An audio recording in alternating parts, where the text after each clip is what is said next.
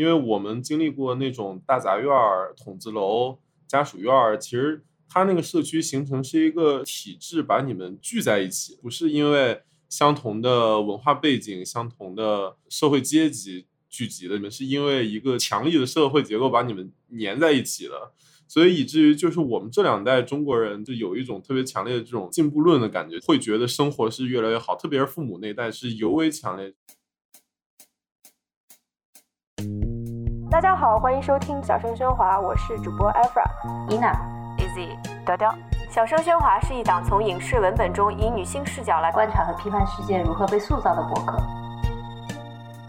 这个话题就很大了。对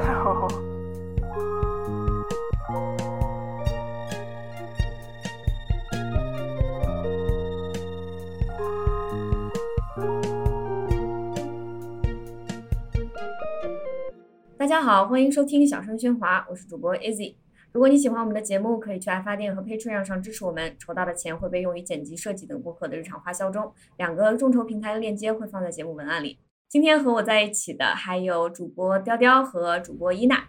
大家好，我是雕雕。大家好，我是伊娜。啊、另外呢，这一期节目其实非常特别，我们今天和呃一个友台进行了一个串联。啊、就是城市罐头的主播今天和我们在一起录这个节目，嗯、大家好，我是城市罐头的小王。大家好，我是城市罐头的姚。欢迎欢迎欢迎，欢迎啪啪啪啪，各位欢迎。啪啪啪热烈 欢迎，鼓掌。对这期节目其实非常特别，因为这个节目能录的契机是因为之前 L 那个世界时装之愿杂志旗下有个 L Deco，他做了一期就是关于城市空间中的播客主题的文章，然后我们两个台都有幸被 feature。我们最后在翻那个微信公众号文章的时候，我就发现不对，就是因为他们是拍了很多我们自己在自己家里面录播客的照片，嗯然后我就看见，哎，这个人的窗子里面的楼和我那张照片的窗子里面楼是一模一样的，是同一个楼的不同的角度。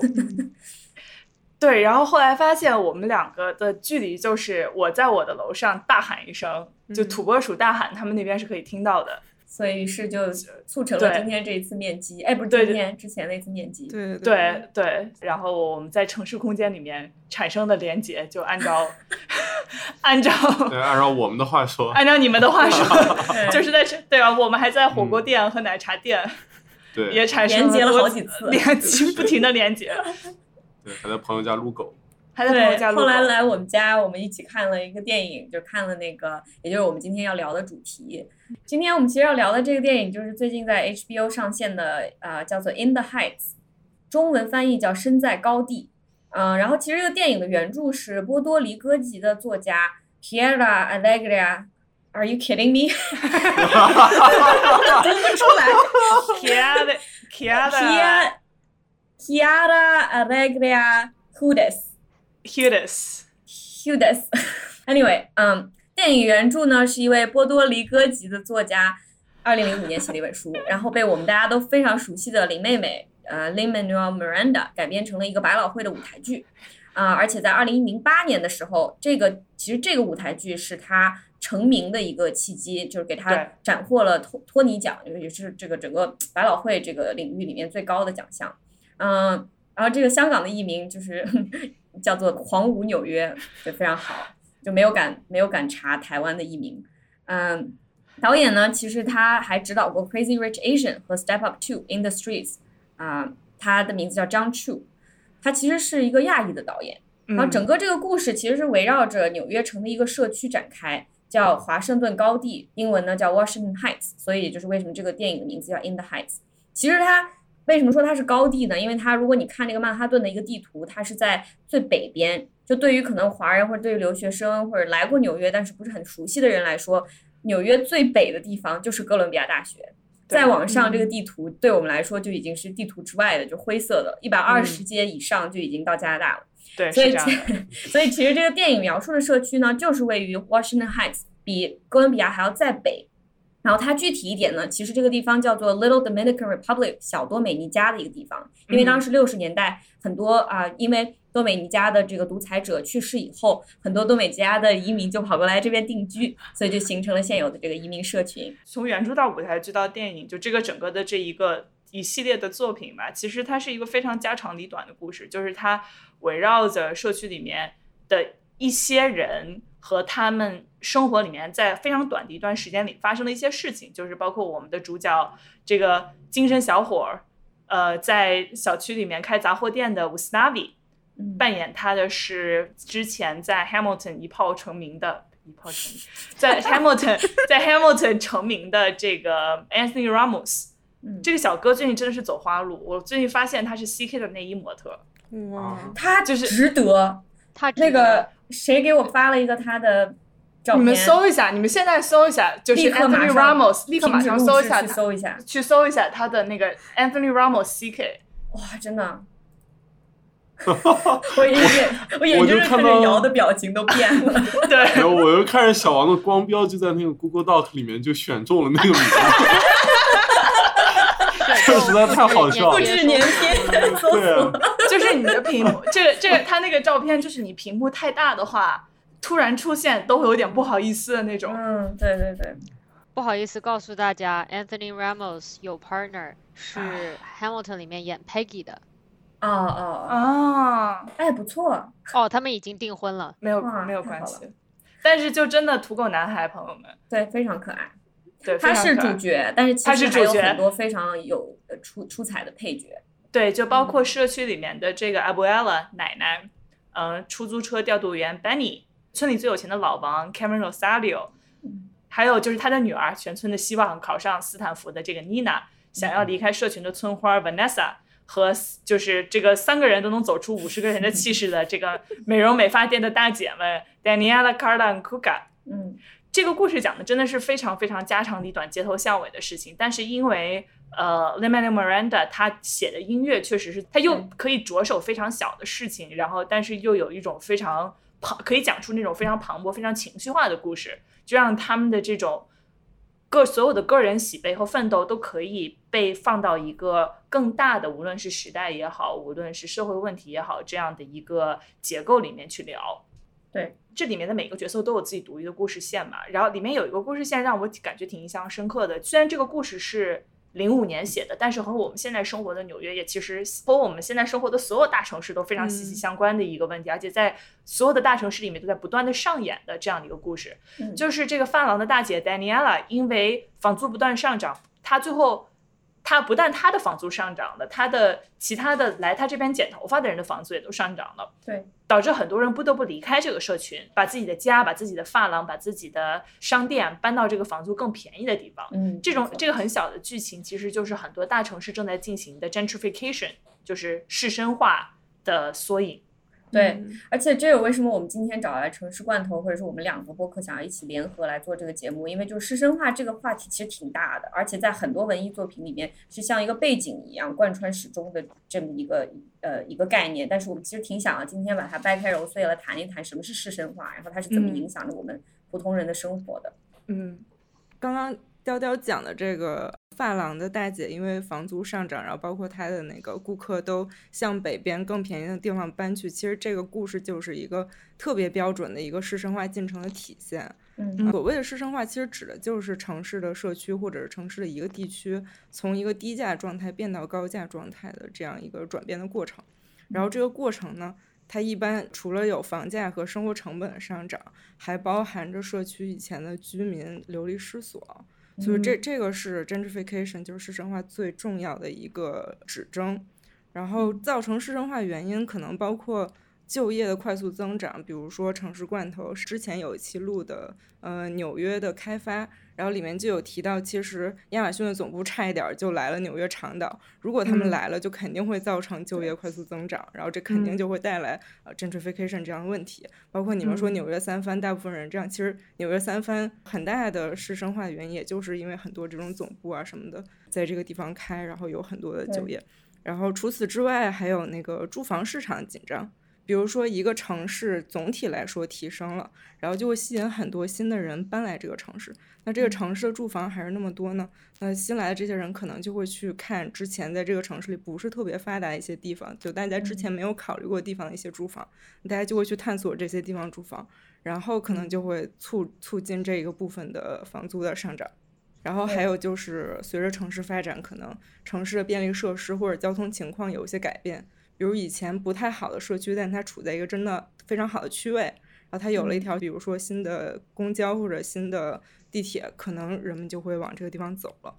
嗯，所以这个是市生化的大概的一个表现和一些原因。为什么市生化在纽约尤其让人感觉是一个比较 icky，就让人不太舒服的事情？是因为它原有被替代的很多社群有一个自己已经形成的文化。嗯，就比如说，如果用唐人街来形容，大家可能就感同身受非常强烈了。就是一个唐人街，它本身是有一个自己的文化、自己的社群。我开店的这些店，只有中国人愿意去吃，它甚至可能。就是菜单上都没有英语，就反正它是一个就给我们这个地方的人设计出来的整个一个生态系统。然后随着比如说对服务社群的，但是随着这个新的人搬进来，它并不能够很好的融入到这个已有的生态环境里面，它反而会取而代之。你就会看着一个这种这种福建的小小餐馆啊，然后就变成一个咖啡馆，咖啡馆七块钱一杯咖啡，那肯定原本住在这儿的人不会去了。慢慢的一点一点一点的，整个这条街都变了，然后就再也没有以前的这个所。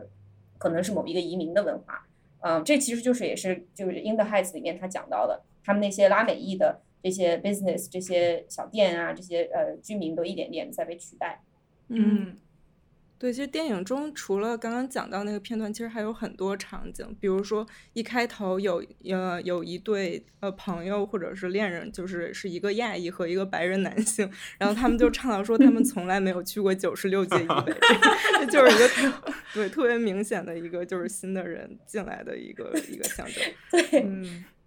嗯，然后包括乌斯纳比，他在歌里也唱到说租金都上涨，日子不好过了。然后妮娜发现自己爸爸的店铺被卖了一半儿，然后隔壁的干洗店现在洗一件衬衫要九美元。然后包括那个推推冰淇淋的那个小小摊贩那个大哥，他发现旁边来了一个新的这个冰淇淋的餐车，对，就完全挤占了他之前的这个生意。就其实这些全都是 gentrification 的体现。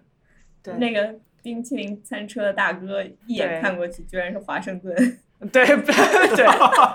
对的，冰激凌车和冰激凌小商贩就变成了 Hamilton 国父之间的，对两个国父，没想到吧？没想到吧？一个国父沦落到卖皮尔馆。但是我我其实一直就你刚刚提到呃亚马逊要来纽约长岛市这件事情，就是我。呃，我们刚刚开头聊到的，就是我们产生让我们产生连接的这个城市空间，其实就是，对，其实就是这个长岛市，因为我们三个都住在这个地方嘛。然后当时他要搬来的时候，其实我挺疑惑的，就是我其实没有太懂为什么它是它会是一个有争议的事情，因为在我的认知里面，一个地方有了新的企业，它有了新的人才来，然后它有了新的就业机会，那自然是一件很好的事情。嗯，就是这是我当时非常粗浅的理解，然后我就被很多人教育了，嗯，就说这是因为你第一，因为你年轻，你年轻的话，你的生活就适应力很强。如果你是个七十岁的人，如果这个时候你你被从自己的房家里面被赶出去，你的选择并没有那么多，对。然后包括你的收入确实相对而言比较高，你对于这附近的环境和基础设施的需求是建立在你的收入和消费层面上的，嗯，对。如果 gentrification 开始了的话，那么如果它只服务你这样的层面的人呢，其实对于很多人来说就没有选择了。对对，我其实一直很想听小王讲一下，就是我觉得我我们其实有两个天问，就这是两个非常大的问题。第一个是为什么师生化是不好的事情，第二一个是为什么师生化你明明在中国好像是可以看到这样的事情的，但是这个概念会一直被认为是一个很外宾的概念。对。能不能用我们比较熟悉的方式来解释这个概念？因为就像雕雕说的，好像招商引资，然后让更多的企业来我们这个本地，这是个很好的事情，这是地方父母官就是非常愿意看到的一个事情。对，嗯，国内的朋友就是我们在中文语境里面对师生化这个事儿感觉特别陌生，没有同感。但但我觉得其实有一个事儿，大家可能都有体会，从小到大你会发现这种修自行车的地方，然后包括以前有修钢笔。然后卖那种小点心的地方越来越少了。其实这个背后就是说，做这些给社区做这种呃服务的人，他们被驱赶出了这个城市，然后你会发现他们在你的生活里面消失了。然后这个跟电影里面也特别像，发廊搬走了，就像你小时候一个特别熟悉的理发师傅，然后发现他租不起你们小区门口的店面了。嗯。然后那个乌斯纳维他的那个杂货铺也觉得房租有点高，他想回老家了。然后你就可以想象这个社区在这个十字路口就是缺少了这个特别热闹的发廊，然后缺少了这个男主，特别像粘合剂的这个杂货铺之后，他们社区可能就会一点点瓦解掉吧。对，嗯地方父母官当然非常希望看到，就我们之前一期节目讲到这个事儿的时候，嘉宾也有聊这个，当时那个亚马逊列了一个几十个城市的这个选妃名单嘛，然后就是各种比条件看谁给的优惠更高，然后最后选择长岛和波士顿外面的一个城市。其实这个总的来说，市政化对于城市发展来讲是一个就是特别必然的过程，因为你城市需要更新自己的基础设施，然后你需要提高自己的服务水平和你对人才的吸引力。嗯那这种城市空间的开发和这种就是提高它的价值，几乎是一个不可逆的方向。它另一方面，它确实也会给城市带来综合实力的提升，然后包括吸引更多的更厉害的人才，然后提就是带来更多的就业机会。我们理解师生化不仅是要从就是它带来好的这个层面，就还要说它对当地居民带来的影响吧。就是拿亚马逊这个来说，它如果开在这儿，我不知道为什么雕雕会觉得是一个好事儿。就是对我来说，我我会就是非常真实的租不起这里的房子，就是这是一个很很直接的，因为。呃，如果亚马逊在这两万五千个员工，每个人的就是平均薪资都是我的三倍往上，那我们这边的楼不可避免的就是它的租金水平是完全另一幅景象了。对我来说，对对对，我当时的预期是，我觉得我有可能去亚马逊，我就想，哎，我是不是可以去工作？啊对，你成为这然后两万五的对，然后去敲门对，去敲门，咚咚咚，对对，对对，这其实你说的有道理的，因为就是很多大企业来，比如说 IKEA，当时 IKEA 这么大一个企业跑，它 Fairway 跑去 Red Hook 这个这个社区，他就说我来了以后我会带来两千个工作，比如说，嗯然后呢，这个当就是这个 neighborhood 的人就很开心，可是这两千个人的工作并不是。像你跑过去敲门，你就能去的。嗯最后发现招的人都是别的地方搬来的人，是的你还是没有工作。对对，对，我觉得我们肯定要承认它的好，它首先它对一个城市整体的好肯定是毋庸置疑的，但其实对它本来的居民其实也有一些好处，比如说这一个部分可能会更少的消耗政府的投资，那可能新来的这些人会代替政府做这个。工作让这个地方投资，然后更新升级的更快，然后这些嗯新的便利设施和服务，其实有一部分也会使老居民受益。还有就是，其实一部分拥有房屋的人，其实他们是非常期待 gentrification 的，嗯他们是希望这个房价涨了之后，自己可以卖房养老，就搬去一个便宜的地方，然后买更大的房子。但反过来去想，其实对这个老居民的影响还是非常大的。首先是新居民和老居民，他们肯定是会造成一一定的冲突和隔阂，因为他们的背嗯景啊，他们的这个收入水平都不一样。然后第二就是社区文化，它一定会消失。就比如说我我们这个电影里的这个 setting，它是小多美尼加这个地方。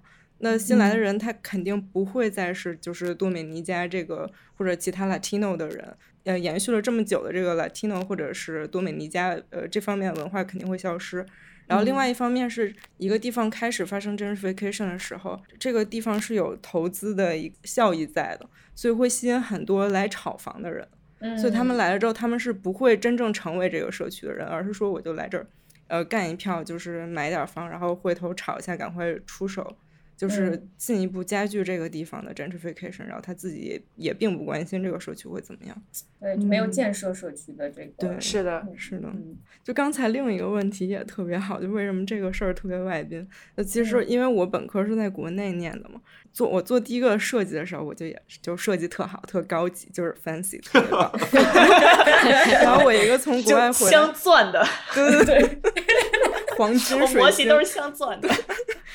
然后，然后从国外回来一个学长就说：“你这个会造成 gentrification。”然后我说啥？就什么 gentrification 就不懂。然后我就一查，然后发现啊，居然还有这种东西。所以就其实对国内人来说，真的可能他这个词儿就比较外宾。他外宾的第一个原因是师生化这个概念，它首先确实是从国外来的。嗯然后它最早其实是英国的一些工人聚集的地区被一些中产阶级和富人所占领，所以是一个阶级的一个更替。然后在美国的背景，它是郊区化，然后内城衰退了，很多中产阶级就像郊区搬，然后形成郊区的市镇化，就也是我们经常说的那个所谓的 white flag。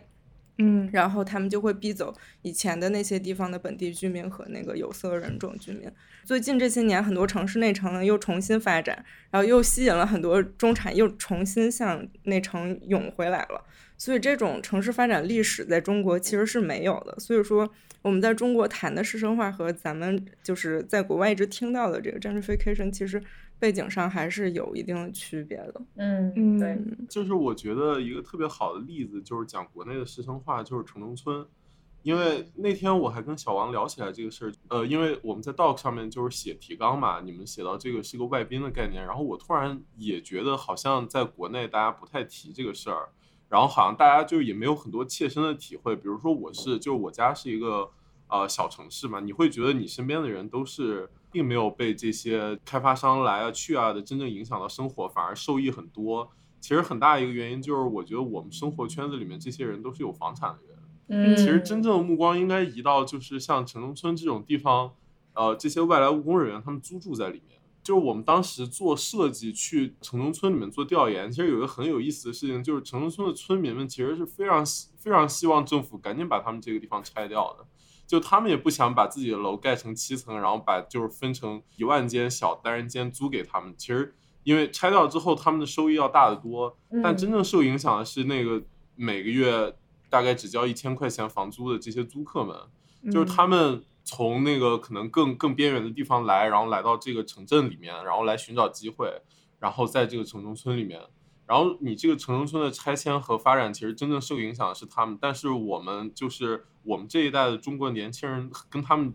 能接触的机会非常少，就是也很难听到他们的声音。这个就说回到国内的这个就是租房跟呃买房的权益的差别。像我们在美国的话，其实租房子你的权益是受呃法律很大程度的保护的，就包嗯。甚至你跟你的这个房东打官司的话，你甚至可以在这里就是白住一年，就是嗯。作为一个呃诉讼期的这么一个时间。但是在在中国有很多糊涂账，就是比如说他觉得这个地方涨价了，他晚上可以把你轰出去。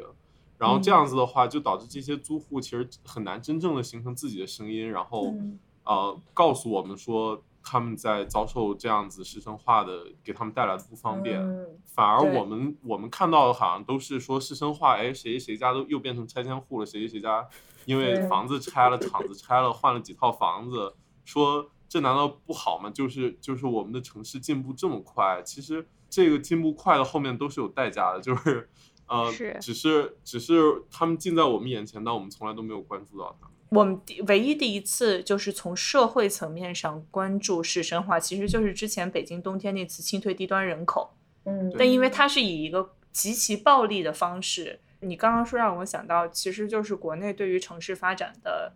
呃想法，就是我们要把基础设施搞好，然后我们要把经济搞好，然后把城市面貌搞好。认为把这三件事情搞好了，就是对城市里面所有人都是最好的事情，但是它一直是有很大很很多的隐藏的成本的。对，嗯那当它被推行到极端之后，变成了我们说的钉子户，然后变成了我们之前说的清退低端人口这种事情。嗯但它因为是以一个非常暴力、非常激烈，对在非常短的时间期，它这件事情被爆发出来，然后才引起了这么多人的关注。但是平常当这些成本就是被揉碎的撒在城市的各个角落的时候，其实是我们听不到的。没错，对，没错，我们经常，比如说你看到城中村这个词，你会觉得这是一个非非常负面的一个事情，想到就是这种短时间内发生的比较暴力的行为，然后呢各种拆迁啊、钉子户啊等等。但是在广州天河区的商圈，就是那一块以前都是村，以前是专门有个石牌村，然后呢石牌嗯村现在还在，那一块的商圈大概是有四五个非常非常大的。就是购物中心，但是嗯与此同时，它又保留了石牌村的一部分的楼，然后旧的那些楼它并没有拆，嗯而是入驻了很多小的咖啡店呐、然后呢，当然现在也都变成了网红打卡的咖啡店，嗯，但是就是它能够做到，至少在我来看说还是比较和谐的一种新与旧的碰撞吧。对你说到这个，我其实又想提一个天问，第三个天问，就是因为回到 Washington Heights，就是 De Blasio 现在就像你刚刚说的，就是老的城区，它的文化，它的这种文化其实很厚。但是如果你只把外面的那个建筑的外面那层皮留下来，你也可以说它是保留的文化。但是当当地的居民想要的可能是一个农民工小学，这个嗯小学没有了，对他们来说也是一种社区或者文化的剥夺。De Blasio 是希望借 In the Heights 推华盛顿高地成为一个新的就是打卡点的。就是它成为一个打卡地，成为一个文化切片。对于一个正在消失的社区来说，你觉得它是一种可行的救赎吗？因为你在无论像伊娜刚刚说的，还有包括在纽约，还在国内，你都可以看到这种怀旧的景点，就你只能看到这些美食摊点，但是这个摊点的价格已经到了之前创造这些摊位的人、创造这个饮食文化的人在这吃不起的一个程度。对，就像包括长沙的文和友，它是好像是在 celebrate 一个很老的区。在虽然看起来是在庆祝长沙的市民文化，去庆祝长老一辈人创造这种集体记忆，但你过去一看，就是消费力最高的年轻人坐在那边喝茶颜悦色，这其实是很好的，就它确实带动消费的，它也带动经济的。但是我看到有一个知乎上有人说，就是创造这个记忆的这一辈人，这些老人们反而去不了。他说看到这个说哦，很像我小时候，我想继续看看，但他们去不了，因为他们搞不明白那个取票系统，因为它是需要 lottery。包括收入，他身边的人都不是一个人能让他们感到舒服的空间，到处都是在告诉他们这不是给我们的空间，所以让老人会觉得，让真正创造这个文化的人会觉得，哦，我其实是被排除在外的。对，回到问题就是这种网红化，它是保留一个文化的方式吗？或者是一个社区的未来吗？我觉得这个事儿其实比较复杂，像 Washington Heights 这种地方，它确实是有自己的文化，保留一些它的文化，然后让人让更多的人来消费这个概念是有一点可能性的，但其实还是非常容易陷入一个就是制造制造奇观的，就把它就把这个社区景观化，而不是说真正的为了这个社区的未来着想这么一个情况。然后我其实想说回到像文和友和刚才。讲的城中村这个部分，国内有一个很大的问题，我们一方面听不到这个声音，是因为就是我们的城市化进行的特别剧烈，然后是这种就完全推倒重来式的。然后另一方面，其实是我们身在其中，我们很多时候是不把居住在这些社区里面的人当做我们的市民的。对，就是，但是你不会在我们看 Washington Heights 这个地方的时候，我们不会把这里的居民说排除在纽约市之外。但是好像在在中国，我们就会有这么一个有这么一个奇怪的感觉。对，嗯。所以说刚才说到那个石牌村的时候，其实有一个非常奇怪的点，就是说你认为的石牌村的文化是什么？是这些村民创造的，还是说这个村民和这里的租户共同创造？甚至，嗯，租户可能占的比例更多一点呢？但是就是在我们国内语境看的话，那天然的石白村的文化当然是石白村的村民啊。就是为什么会有，对吧？就是这些天南海北的人跟这个地方有什么关系呢？就是这是一方面。然后，呃，说到网红这个，我其实想讲另外一个，就是把这个事情推到极端。因为我在底特律呃那个边上生活过两年，就是我们第一次去底特律的时候，我们老师给我们介绍一个概念叫做 ruin porn。因为底特律中城是这个衰败。极其严重，房产税极高，然后没有人付得起，也没有人敢在那里居住，以至于你现在一刀可以买一栋大别墅的程度，就有很多人会在这里就是拍一些这个城市衰退之后没有人居住、破败的景象，来博得大家眼球。但这个东西就有一个很大的问题，它其实就是一个新殖民主义的奇观创造，就是它非常不尊重依然生活在这里的黑人社群和他们的社区。因为这个事情，这种视觉视觉奇观并不能真正的表现当地社群文化和他们生活在其中经历过的挣扎，然后造成这种挣扎的历史原因。你只是给他们看到一个像切尔诺贝利一样的城市，然后在美国，然后感叹说：“哎，说真的不行了。”对，非常奇观化。对对对。就是变成一个纯粹的消费。我对于这种模式是不是真正的可以在一个现在依然就是还活着的社区推行，我是打一个大大的问号的。像文和友这种，你不可避免的需要资本来进行运作来维持，然后大量的游客来了之后，他们天然的需要星巴克和这种更好的消费服务。这也是我觉得这个电影就是讲的不太好的一个地方。这个师生化是一个大背景，然后。他们在歌词里面也会唱说，我们这个社区要消失了，然后我们要让人们听到社区的声音。但是就是他们并没有真正的讲说，你们的社区为什么在消失，然后是谁要让你们消失，然后你们的声音是什么？就是这个实在是就是处理的特别轻描淡写，让我对电影特别不满意的一个点。嗯，没错。嗯，我刚刚其实想说的是，对于这样子。的做法对一个社区是不是一种救赎？其实还是要看这个社区本身的需求是什么。比如说，在纽约很多移民聚集而产生的文化的一些社区，它是一个刚需，并不是我我来了我就啊正好就特别我们在这儿建一个小镇吧，不是，是我别的地方去不了，我在美国的其他地方没有我的容身之地，没有我能够找到工作的地方，所以大家守望相助来创造了这样一个只属于我们可以在这儿待得下去的地方。就包括以前的 Chinatown 也是这样子的。然后，但是它在另一方面，历史上为了为了存活，比如说 Chinatown，它就自我奇观化了，对吧？他自己把自己建了很多牌坊、很多牌楼，他就让你们这些别人过来，然后来看，然后来消费。其实现在的 K Town 就是纽约曼哈顿的 K Town 也是这个样子，它完全就自己把自己网红赛博朋克化，赛博朋克化了。但是你来就是为了消费，我不住这儿，我们都住在 Queens，我们住在 New Jersey，我们有自己的房子，它还是一个实现了一个。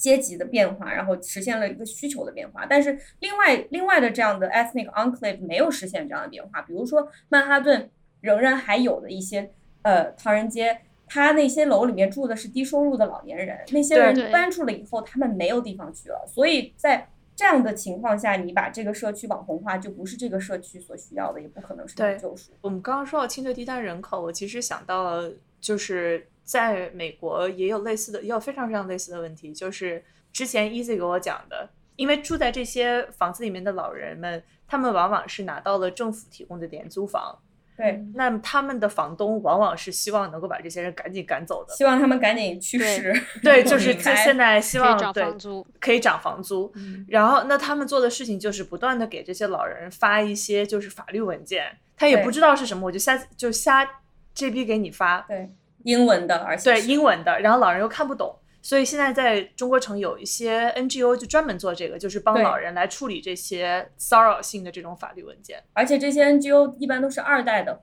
华裔移民，他自己可能从来没有就是没有住在唐人街过，但他仍然感受到这种保存这个社群文化的重要性。对对，是这样的。我觉得回到在电影里面创造的这个空间吧，就这个空间里面其实就这么几个东西，就是它有一个中心有一个杂货店。嗯，有一个奶奶，这个奶奶是这个社群的一个 matriarch，然后是所有人的奶奶。这奶奶养，这个奶奶做的饭养大了这么一片儿的所有的娃。嗯，有一个发廊，这个发廊正在受到就是师生化的挤压，然后包括还有一些泳池啊，类似于这样的，就是这种拼贴感非常零散的这样的一些就是社群空间在。在 Daniela 的故事里面有一个细节。Daniela 就是那个发廊的老板，对，发廊老板，一个人有五个人气势的发廊老板。他搬走之前，正好赶上这个社群大停电，半夜哗，大家都在各干各的，哗一下，这个这个这个社区就突然就没有电了。社群的那个奶奶阿布 ella 就当时就有一首歌 Blackout，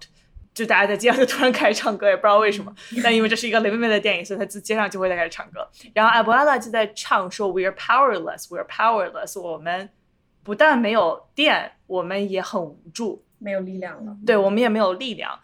所以就是在这之后，下面接的一首歌，就是 Daniela 正好要搬走了，然后他看到所有人都热到蔫头耷脑，然后没有人来送他，他就走到楼和楼之间的那个水泥地，看到这么多人坐在这儿，说我们这么一群拉美人居然怕热，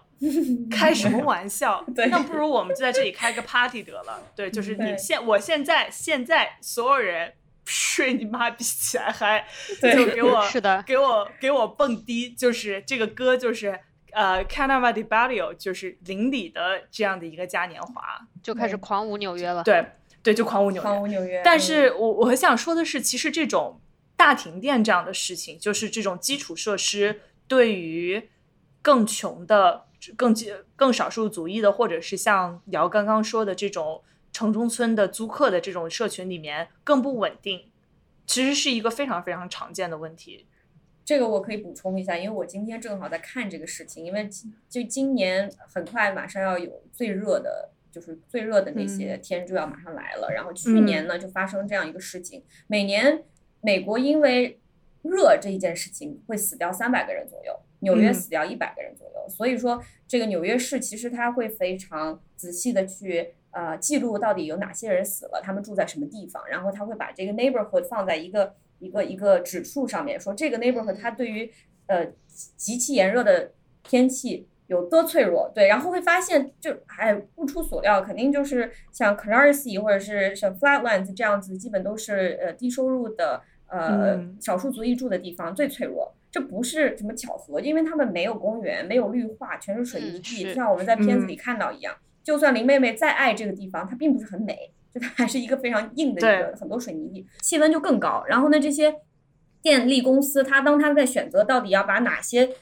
社区的电停掉的时候，来维护电网的时候，往往就选择这些社区，因为他们的声音比较小。你要是敢把那个金融区，就是就是华尔街的电停了，你试试看，绝对不可能。所以确实这是一个有迹可循的，而且是全国都有的一个现象。这些地方很多时候没有公园，没有绿化，其实这也是美国长久以来成规的一部分，就是是这是个历史遗留问题。因为当时就是嗯在少数族裔比较多的地方，呃，做城市规划的时候，故意不去做绿化，故意就是减少公园的存在，然后呢，让马路变得特别的热等等。其实说到这个停电，就是我当时还很好奇，这个电影里的这停电事件是不是真实存在的？但我查着，其实这个 Washington Heights 是没有的。但是其实纽约或者说美国这个东北部有一个历史上非常著名的大停电，就是一九六五年的东北部大停电。它嗯是不光影响到美国东北部一些州，比如说麻省、新泽西州、宾州、纽约州等等，加拿大的安大略省其实也有受到影响。然后一共是有超过二十多万平方公里的地方是整个停电了有十三个小时之久。嗯，然后其实跟这个电影里很像，大家说停电了，然后不如就赶快就在这儿就是唱吧，可能大家会觉得很莫名其妙，就怎么开始在这儿唱？但其实当年就是一九六五年东北部大停电的时候，大家真的就开始唱了起来。其实这个嗯跟那个城市规划、城市发展其实也很有关系。因为这个电力促进了城市的一些形态的转变，然后因为公共空间是为了一些功能、一些活动设计的嘛，那汽车用的多了，然后各种电网用的多了，公共空间、道路就是给大家用来汽车或者行走的用的。然后嗯一旦开始停电了，路就变得没有用了。那大家干嘛呢？大家就在人行道上坐起来了，然后有些啊人就唱起歌来，然后有些人就在那儿有一些水沟，他们就在那儿乘凉，反正大家也没有地方去，很多人就成千上万人就躺在人行道上了，或者躺在喷泉啊、公园的旁边啊，然后大家就聊起天来了。然后因为很多商店它没电，它也无法营业了。很多商店，比如说就开始给大家提供食物，反正就卖卖不掉，也就坏了嘛。大家就一起嗯吃，然后一起唱，一起玩儿，就一下子这个大停电就变得让大家反而团结起来了。还有一些人就开始在街上指挥交通，然后就互相帮助，这样就一下变成一个 特别和谐、特别其乐融融的一个一个场景了，就还挺嗯神奇的。嗯，对对，不过这也是因为是十三个小时，如果是对十三天 对对，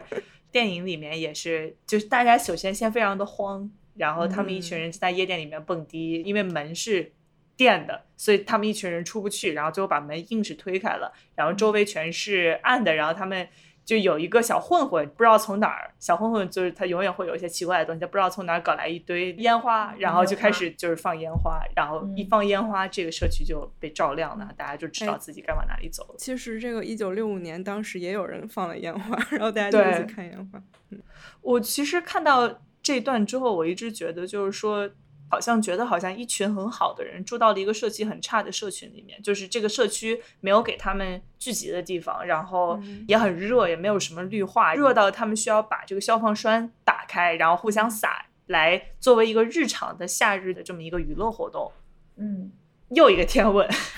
就什么样的社区设计是一个好的设计呢？如果小王和瑶看这个电影的话，你会在他们生活的这个社区里面看到什么样的问题？我觉得你今天的问题都是就真的是天问，就每每一个都是其实设计师并不并不能完全 回答的问题。但其实你问我在电影中看到什么问题，我反而就是觉得电影里的这个真的特别好，看到的真的全都是好的。比如说你刚刚说这个场景，在这个场景中看到的是这个是一个乘凉的后院儿，然后嗯其中有各种街道家具，比如说有那个完全配不上对儿的很破的沙发，然后花花绿绿的啊椅子，然后甚至还有呼啦圈儿，然后有坐在阳台上的人，就是一个特别丰富的一个形象。当时呃，我们学设计的时候，我一个老师跟我们说过，你在做一个空间的设计的时候，你要想象在这个地方能有人进行十种以上的活动。如果嗯这个地方人能进行十种以上活动，那这就是一个好的地方。嗯，然后就我就去想，比如这个他们在这儿就是载歌载舞的这个后边，其实真的就是一个，虽然它是未经设计的一个地方，但它真的是一个能让人有各种各样活动的一个地方。对嗯对多功能的一个空间。对的，对我来说就是一个好的社区，就我的感觉是会有一个非常微妙的平衡的感觉在。比如说，呃，你可能会觉得他们社区跳广场舞非常吵，但是他们会非常乐在其中。那对他们来说，他们所在社区就是一个很好的社区。然后有一个特别直接的例子，就就大家不知道小时候有没有住过那种老公房，就是像筒子楼那样的，嗯，住过那种的，大家都是非常熟悉，然后邻里关系非常好，然后在这种空间里面，你会不自觉的，比如说把自家的两把椅子，或者把你把自家的这个蜂窝煤堆在这个门口，占用一一小部分的公共 空间。对，就是像电影里面，他们会把这种花花绿绿的沙发和椅子搬到这个后院里面来，然后大家可以一起坐，然后你也不会觉得呃别人会把你的东西偷走，别人也不会觉得你的东西呃挤占了我应该享用的公共空间，就是这种非常微妙的平衡，其实是建立在就是这个人和人的关系上面的。嗯嗯然后其实这个部分是最重要的，然后这个部分其实也是对于设计师来说完全无能为力的。嗯。对对，因为你这是人和人之间的关系，你就设计不出来的。就像对你说到这个，我就想到另外一个反面的例子，就是以前上海，因为很多家要共用一个水龙头，我为了不让对方偷我的水龙头，就就或者一个人有自己的水龙头在外面，我就用拿那个铁丝把它锁上，然后就是你不能把它拧开用我的水，你知道就啊，有有就是对，就是你？嗯。刚刚说到蜂窝煤，我想起来小时候有那个什么，就把我妹就踩了，谁谁踩的嘛？回家就少了一块儿，对，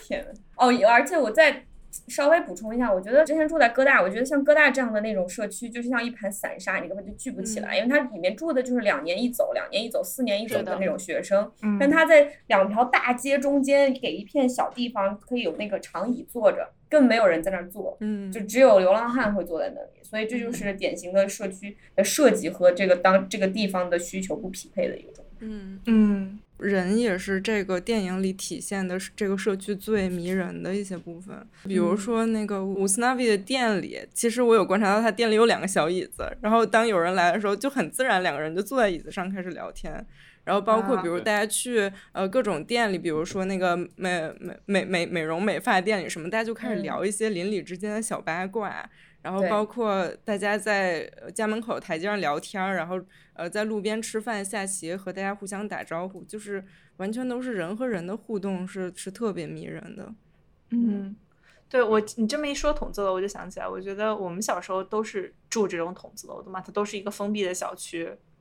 有物业费或者没有物业费，那其实有人在管理这个小区的运转。嗯怎么讲呢？就这种小区的感觉，其实它有一部分社区的感觉，但也有点陌生的感觉。你只是从记忆里面，或者是从父母或者爷爷奶奶聊天里面，就是嗯有一种二手的体验，就是社区到底是是什么样的。因为我们一直是系统性的长大的，我们在先住的这种商品社区，然后又住在这种非常大的初中、高中、大学，就过这种集体生活。你的是你你你所处的社区都是被就是你所在的这个社会结构所定义的。对，然后那而不是你身边自然生长出来的这么一个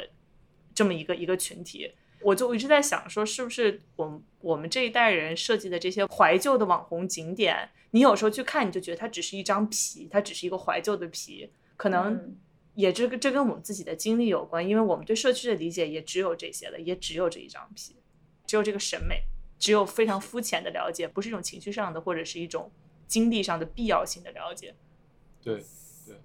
因为其实我们小时候经历过的那个社区和我们现在在美国讨论的社区还不太一样，对，因为我们经历过那种大杂院儿、筒子楼、家属院儿，其实它那个社区形成是一个是一个体制，把你们聚在一起的。对。就你们为一个系统工作，然后那你们天然的住在一起，你们不是因为相同的文化背景、相同的社会阶级聚集的，你是你们是因为一个就是一个强力的社会结构把你们粘在一起的，嗯，所以以至于嗯就是我们这两代中国人，特别是我们这种人，有一种特别强烈的这种就是进步论的感觉，嗯会觉得生活是越来越好，特别是父母那一代是尤为强烈，就是说我们的。我们的生活越来越好，你看我们以前住的那种地方，大家就邻里因为一瓶醋吵架，对然后现在我们再也没有这种这种了，就你看物业物业天天被我们骂的跟孙子似的。对，真的真的，小区的微信群是世界上最可怕的地方。，Oh my God，真的对是对对，因为每一个业主都在群里面都是在强调自己的权利，就是嗯，是他要不是一个真正我自己作为第二个买房，身份我有权利。都是上帝，你知道吗？对，对，如果你这样说的话，其实我们在看这部电影的时候，有很多的对于里面的角色行为的不理解。嗯。其实我也跟这种经历有一点关系，因为我看完之后最不理解的其实是 Vanessa 和 Nina，就是这两个姑娘，就感觉好像在现在中文世界里面，你讨论一个女性，你会把离开社群作为一个进步的象征。甚至是在网上，你可以看到各种嗯。我怎么去撕掉社群在我身上的枷锁，这些落后的东西，然后我摆脱掉这个落后的东西，我融入一个更大的城市，我成为一个原子化的个体，这是我获得的一种个人上的自由。但是 Vanessa 和 Nina 是完全不一样的一个心态，特别是 Nina，因为她是全村的希望，她自己考上了斯坦福。她虽然在斯坦福非常非常的就是非常非常的吃力，然后但是她回到这个社区里面的感觉，就是一定程度上就觉得哦，我让这个社区失望了。还有一个程度上就是她对这个社区有一定很强烈的责任感，就是她觉得自己学成归来，我要回到这个社区，带有一定使命感的走回去。而不是说像我们现在讨论的这种娜拉一定要出走这样的这种故事。然后包括 Vanessa，我当时看完之后，我扭头跟其他的这四个人说，我我好希望他们这个社区最后就散了，不是就这几个人就散了，就是乌斯纳比就走了。嗯，乌斯纳比就回到了那个 Dominica，然后 Dominican Republic 开他的开他的小酒吧，Vanessa 就下进城追梦了，然后 Nina 就去斯坦福了。我的观念里面，这样是他们人生的发展的一个状态。嗯，因为这有点像中国，因为电视剧《奋斗》，到最后对对，就散了。然后你觉得各自往更好的地方去了。对，然后但是这个故事的结果是他们最后回到了这个社区，然后回到了就是这种互相依靠、互相推进，然后嗯互相支持的这样的一个状态，也互相牵绊，然后也有很多很多的矛盾这样的一个状态。我不知道我是不是可能音小，就是有可能 generalize 太厉害，但是我觉得这其实一定程度上是因为他们并没有真正的实现阶级和圈层的跨越，并不是那么容易。即使你是第二代的拉美裔移民，我觉得我们之所以会这么难理解很多这里面的角色的一些呃呃想法也好，做法也好，也是因为这个电影它毕竟是音乐剧改编的，还是非常单薄。它对这个社区的描述，其实我们可以回到之前，为什么我们觉得好像哎总有一种呃没有讲清楚，比较模糊，好像是几个拼凑起来的地点。呃，所形成的这样的一个社区，我觉得可以可以再稍微的展开讲一下。一个是音乐剧本身的这种模式吧，它是 tell not show，经常有的时候是 tell not show，就是啊我要努力，啪，然后一群人在后面就开始在在后面转圈儿。有很多人是特别不喜欢看音乐剧，一看音乐剧浑身难受，因为嗯音乐剧很容易从这种很真诚的情绪，很容易就导向一种很喧闹、很媚俗的状态。嗯 In the Heights 在这一点上没有特别的让人满意，而且嗯我甚至觉得这是音乐剧本身没有的问题，是 John Chu 的改编才出现的这么一系列的问题。嗯就是因为他在你听在原声带的时候，虽然他唱的不是他自己的社群，但是我能感受到这种亲密的感觉。我听着别人的故事，我好像感受到像是自己的回忆一样。嗯然后我自己就在街上就在口罩后面哇哇大哭，嗯因为我也有这样亲密的回忆。但是看电影的时候就完全没有这种感觉，你会感到这个电影里面一边在唱哦，这个我们街区有多么的破，有多么的喧闹，嗯，但是 John Chu 他把这个赛做的特别的精致，特别的漂亮，就让你觉得有一点不真诚。那感受不到那种真诚的时候，就很难再沉浸到故事里面。虽然有的时候林妹妹本身的比例是可以切过这个不真诚的女孩，就比如说 Paciencia y Fe 那个地铁里面那个，你还是看哭了。但是这个电影本身就是这种真诚是挺不稳定的。就回到之前说的，就很奇观化呀。对，其实挺难的，就是一个事情，就是你在看音乐剧的时候，你明白你的场景是很简陋的，你要用自己的想象力去填补这个空间。但是你当你搬到电影里面，你就希望它能够拍出一个可信的一个人情网络，一个非常热热闹闹的一个社区，但它没有拍出来。对，对对，就是我想从刚才那个说，呃，他们都是娜拉该不该出走这个话题来讲，就是首先这个点的话，其实啊、呃这个电影里面他们的这个社区跟我们就是说娜拉的社区是是很不一样的一个概念。说娜拉的一个社区是一种纯粹的结构性的困境，然后他们需要出走来声明自己的主体性。但是就嗯是电影里面这个拉美社区更加复杂，是因为它不仅是自己是一个社区，而且它作为一个社区，在纽约市这样一个大环境里面，它其实是有很多的跟跟外界这种冲突也好，联系也好的。就比如说音乐剧里面有的情节，当然，当然我非常困惑，为什么电影版里面把它删掉了？就是妮娜的这个呃男朋友 Benny，对他是个作为黑人一个对社区里面唯一的黑人，其实是这个妮娜的父亲在原剧里面是不支持他们两个在一起的。嗯嗯，然后中间也有讲那个，就是妮娜跟 Benny 在这个停电之中感情升温，然后教他讲西班牙语嗯这样子的情节，虽然也很简单，但是就是你你其实是可以从这里就是撇到说，他们作为一个拉美社区，跟这些外部其他族生活在纽约的族裔，他们有这种就是融合和碰撞的过程。嗯然后，但是在电影里面，好像大家都非常其乐融融，然后每个人嗯嘴上都唱着自己有哪些不如意，但是拍出来又好像很光鲜的样子，就会让我有有非常强烈的出戏的感觉。到妮娜那个部分，就是她其实没有很好表现出来，她作为一个来自纽约的一个女孩，即使她是对一代大学生，就是你的青少年时期不可能只是在这个一百五十街到一百八十街之间的。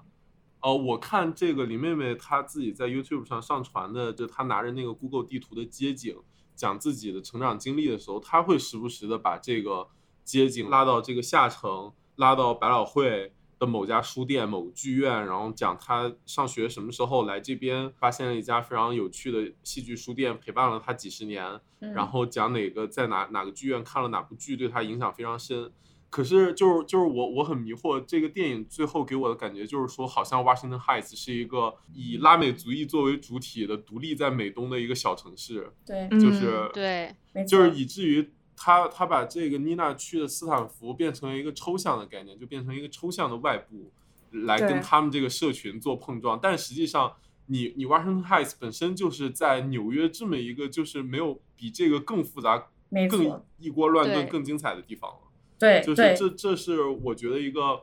嗯，就是非常遗憾的点。然后说回到社区，就是如果你你你讲社区是很难不讲整体的，因为你社区是存在在城市里的。但是你两个半小时从头到尾都只讲社区里的故事，那你就是就是它就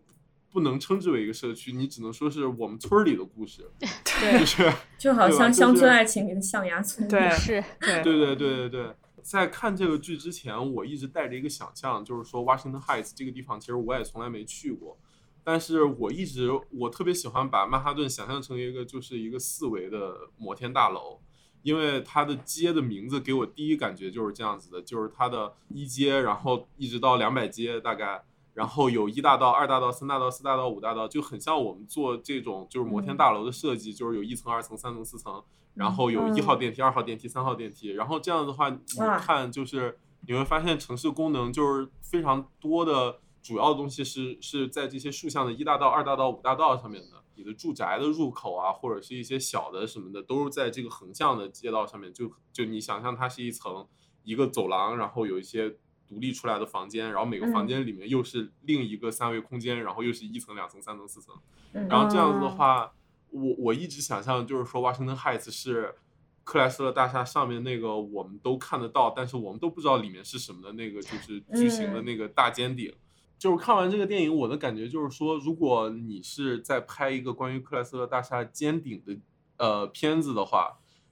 你整部片子我没有看到克莱斯克莱斯勒大厦，对，我明白你的意思，就是为什么我就嗯想说他们为什么不离开这个社区？就是 again，他们是有文化 capital 的，他已经在纽约了，一趟地铁就去下城了。这一块儿其实是也是非常多元化的一个区嗯域，但是它就是只基本上只聚焦于这个就是他们村。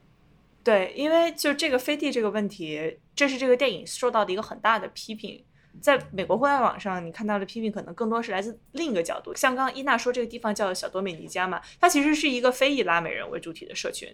但是如果你看，无论选角，无论你看他的这个讲的这个故事，其实导演是好像借用的这个地方的文化气质来讲的一个美国流行文化想象中的这么一个拉美社群的故事。但他讲出来的故事，因为他的选角，虽然我们都非常的爱 Anthony Ramos，但是选角最后比真实的 Washington Heights 白了大概两个色号。呃，对，对，就像你拍了一个电影，然后说我们讲了一个在上海的泰国人的故事，然后演员全都嗯。是韩国明星，对，嗯。然后全屋里面有一个泰国人，而且这个肤色它不只是一个单单纯颜色的问题，在 Washington Heights，你的肤色和你来自哪一个地方是可能会产生 turf war 的，会会有是不同的帮派之间火拼的，就它根本不是一个大家就看长得不太一样的问题。对，你在纽约，你在街上，你看一个人一眼，你就知道这个人能不能帮你，就是这是你在纽约经常能够就是会会 pick up 的一个技能。扫一眼就能分辨出这个人大概是哪里来的移民，他大概是什么时候来的美国，他在美国大概已经待了多少年，他大概做了什么工作，就扫一眼大概就能看出来。这是你作为少数族裔的一个特异功能。对少数族裔的一个特异功能。对，对，但这个其实不是导演犯第一次类似的问题。我搜了搜，他之前拍零八年林妹妹写这个音乐剧的时间，他拍一个电影叫《Step Up Two》，就是你们有人看过吗？舞出我人生，它里面有一段就是在雨夜里面跳舞的一个场景，就特别特别经典，我大概看了来一百次。Anyhow。但是这个电影叫做《Step Up Two in the Streets》，嗯嗯它是讲街舞文化的。这个男女主都是偶像剧的那种白人男女主，在这个电影当时其实就受到了类似的批评，就是你为什么讲的是这种街头文化，但是你又讲了一个非常漂浮的这种白人青年的这种追梦恋爱的故事。这可能是导演的一个对，这是导演常见的一个问题。对，Crazy Rich Asian 当时也是类似的批评嘛，说嗯你虽然讲的是新加坡的 one percent，虽然所以很多都是亚裔，但是好像这个电影里面就没有其他的新加坡其他种族的人。对，嗯嗯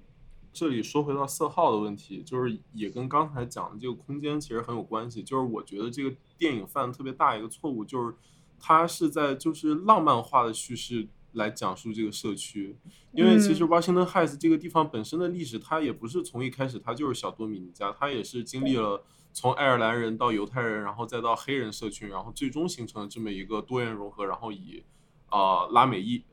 为主的这么一个地方。但是在这这个电影叙述里面，就变成这个地方好像大家都其乐融融，然后就是也没有说妮娜父亲跟 Benny 的这种冲突，嗯然后也没有，嗯就好像天然这种就是自洽的封闭的社区就是好的，但其实不是，就是这种嗯社区它也是需要就是跟外界做交流，然后需要有一些流动性和它才能慢慢变得更好的，而不是说就是我就像一个小小城邦一样，我就把自己锁死在上层的这个部分，没错。嗯，然后里面生活特别好，然后你们外来的都是坏人，就是其实这个叙事我觉得是很值得怀疑的。对另一个方面就是它的这个镜头，它这个空间叙事，我觉得特别不舒服的一个点就是，它好多幕的那个场景让我感觉就是他特别想把 Washington Heights 里面一些特别有名的地方。赶紧给你看一眼这种的，但是中间就是特别缺乏联系，就是说这个和这个他们俩是一个什么空间关系，就我根本没不知道，就是好像就是要给这个地方的人看，说哎，说看这是你们的篮球场，哎，看这是你们的泳池，哎，这是你们的这个十字路口，特别是这种歌舞片，其实很多长镜头做这种叙事是非常好的。就我万万没想到，这个片子的导演其实做的这么差，对，就是有好多这种特别细碎的剪辑，把这种本来应该就是街道的大背景给拆散了。像像把一个地图撕碎了，然后一点儿一点儿给你看里面的碎片的感觉。对，姚这么一说，让我想到你在电影里面看到有很多边走边唱的场景，嗯，但是其实你这么一说，我意识到我完全不知道他是从哪儿走到哪儿，就是我看到他走。出来了这个杂嗯货店，然后呢，它不是一个连连贯的镜头，它就直接一切，然后就不知道跑哪儿去了，所以很有可能我们看到的所有人都跑去泳池，可能在十几个街道之外，我们也不知道，啊对吧？就所有人跑了十五分钟都还没有跑到泳池不知道从哪走到哪这个问题，我倒是没有感受。是，Izzy 平时也不知道。，is 一你平时也不知道，从来没有这种体验。对，刚刚我们觉得我们提到了很多问题，必须要明确一件事情，这是一个零五年的作品，然后这个音乐剧本身是一个零八年的作品，所以你。我们现在回头看的时候，觉得里面的很多的符号过于单薄，过于喊口号。但是在当时，林妹妹在发出这些，在创造这个作品的时候，少数族裔 LGBT 女性创作者刚刚开始提出，就是我们要在屏幕上看到自己这样的这种诉求。但是到现在，其实已经经历了超过了十年。在这个十年里面，我们也看到了很多很多，就是这种非常经典的佳作，就包括林妹妹自己创造的《Hamilton》。就是我们现在在看当时的这种非常激进的道理的时候，你会觉得它很单薄，不但单薄，而且精致，你就会觉得它脱离了最开始的这种呐喊，而成为了一种词汇和意义开始脱离的这样的一种现代社会的符号。而且就是我们看到林妹妹当时这种流行文化的乐观，我们在屏幕上唱唱跳跳，看到自己这种事情，让大家都看到我们就可以解决一切问题，这样的乐观，其实现在看来已经很讽刺。尤其在经过川普四年之后，Hamilton 已经成为了一个经典。但是共和党的高官他去看了 Hamilton 出来之后说：“哎呀，真感动，擦擦眼泪。”回来之后依旧还是会去推出像我们刚刚提到的各种各样的不合理的政策。所以我们在二零二一年的时候去看一个零八年的作品，当我对他已经感到不满意的时候，其实有我看完之后会有一种感觉，就是我们这一代辈人的流行文化已经可以开始对下一个十年提出一些问题了。嗯就是我们希望流行文化。在接下来一个十年能够承载什么？我们现在的哪些激进？我们希望在再过十年会变成一个非常被大家觉得哎呀很俗的一个东西。我需要一个比现在年轻十岁到二十岁的林妹妹赶紧出来。对对，天上掉下个林妹妹。对，今天非常非常荣幸和我们城市罐头一起串台，然后呢，呃，如果有机会，其实大家还是可以去看一下这个电影，还是挺有意思的。里面的歌非常好听。非常好听，相当好听。而且这个电影里面，林妹妹就是这个人有点有点有点大病，就是她所有的她所有的写的男主都是她自己。对，她是她有一点让人觉得有点尴尬，但是她又太真诚了，以至于你又都都不想嘲笑她，她就这么个对人。嗯，对对，就是我跟我跟雕雕那天看完之后说，我说林妹妹这个人，就我第一次看她的剧，她给我一一股很浓的那个 Sorkin 的味儿，有就是 有有主义 Sorkin，少数族裔对 Sorkin，对，索尔金，我们之前吐槽过索尔金，大家回去听小 话多声喧哗。对，话多难的一个话特多的男的。好，好的，谢谢大家。温情结尾。暴力结尾。